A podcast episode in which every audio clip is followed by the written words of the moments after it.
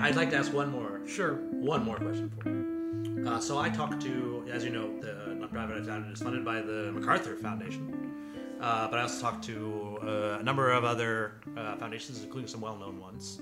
Uh, I just had a call last week with some folks from the Skoll Foundation. The big di- these are uh, the big difference between Skoll and MacArthur is that the MacArthur's are, are have passed away a long time ago, so long ago that I don't even know what they did, how they made their money.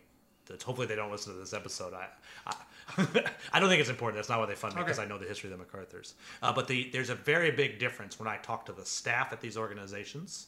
Right, staff at a foundation. These are not necessarily wealthy people. They probably middle class. They got a job though, uh, working at a large pile of money, and they are very very focused on like systems change. Right, so like when it comes to right, they're not giving alms or they're not trying to make themselves feel better right by giving to the poor. They want to eliminate homelessness. They want to. They have. They sometimes have really, really big goals. There's also now the. Um, are you familiar with the UN's SDGs? No. This, so the UN has Sustainable Development Goals. Okay. And they are um, uh, uh, lofty. Yeah, I got it. Uh, eliminating poverty is one of them, all over the planet. Um, it's a stated goal of the United Nations, and, and 193 countries have signed on to it. Right. So you've got these professional philanthropists right out there who are uh, very, very in the weeds on data. Right. And they're like looking into things like uh, AI and stuff to make them really, really effective systems change makers. Finding, uh, identifying the best proposals, uh, new innovations, right, uh, collaboration and stuff to like actually Is there a question here? yeah, solve problems, right? Um, but then, they, but you have you have larger, um, well-known big uh, uh, big philanthropists that don't necessarily want to put that time in the work of philanthropy in, and they're still making decisions the way basically that Sage did, and right, they're getting too many letters, not reading them all, um, that sort of thing. Um, given all you know about about history, right? Uh, do you believe a uh, folks should hire professionals to give their money away, or is that a personal decision that that, that donors should make? Uh, that, that, I mean, that's a really good question. Uh, Thank you, No, I, it, and, and, and forgive me for the lengthy and- intro. and- yeah, you do. You, you, you do lengthy intros. Uh, uh, you know, it slips my mind right now. The book, Adnan. Um, Oh, Anand Garadius, winner take all. right. I mean, I think that's a really good. You've read Yeah, that's a really good examination, I think, of these questions. And that is, should we take all of this new wealth? It's mind boggling.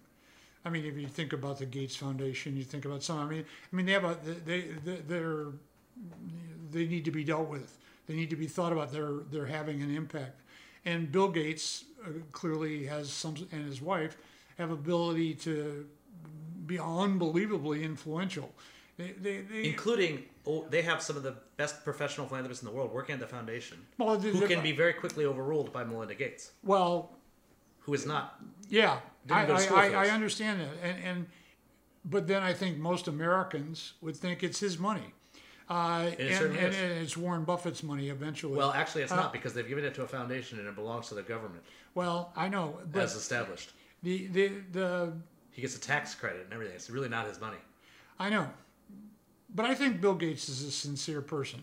I don't think he's doing this for venal mercenary uh, mammon reasons. Uh, I don't think he does. I just from reading, uh, you know, Winner Take All and, and some other stuff. Uh, Gates is not doing philanthropy.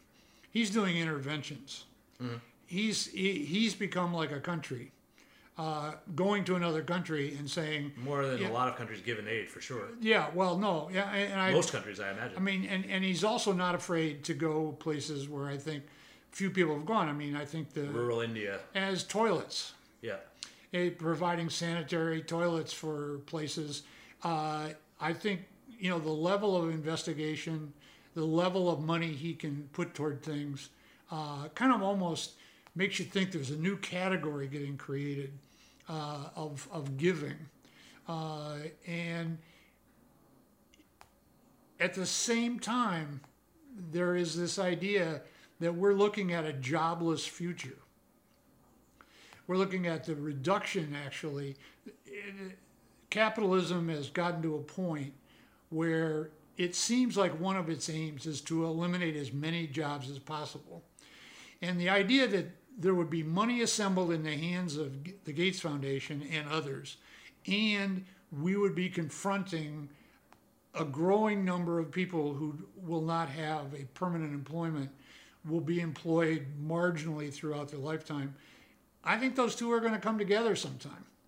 I think the idea here of what are we going to do with these people when the economy doesn't automatically create them jobs. Uh, I believe Gates will probably turn toward a jobless future as a problem and use some of this money to try to deal with it. But that's about it. Um, thank you very much for your time. That You bet. was an hour of philanthropy history conversation with Professor Richard James Moss, uh, Colby College Emeritus, Michigan State University PhD. Thank you very much. Uh, again, I'm Dave Moss with the Open Door Philanthropy Podcast. Thank you for listening. Uh, good luck with your giving and with your fundraising.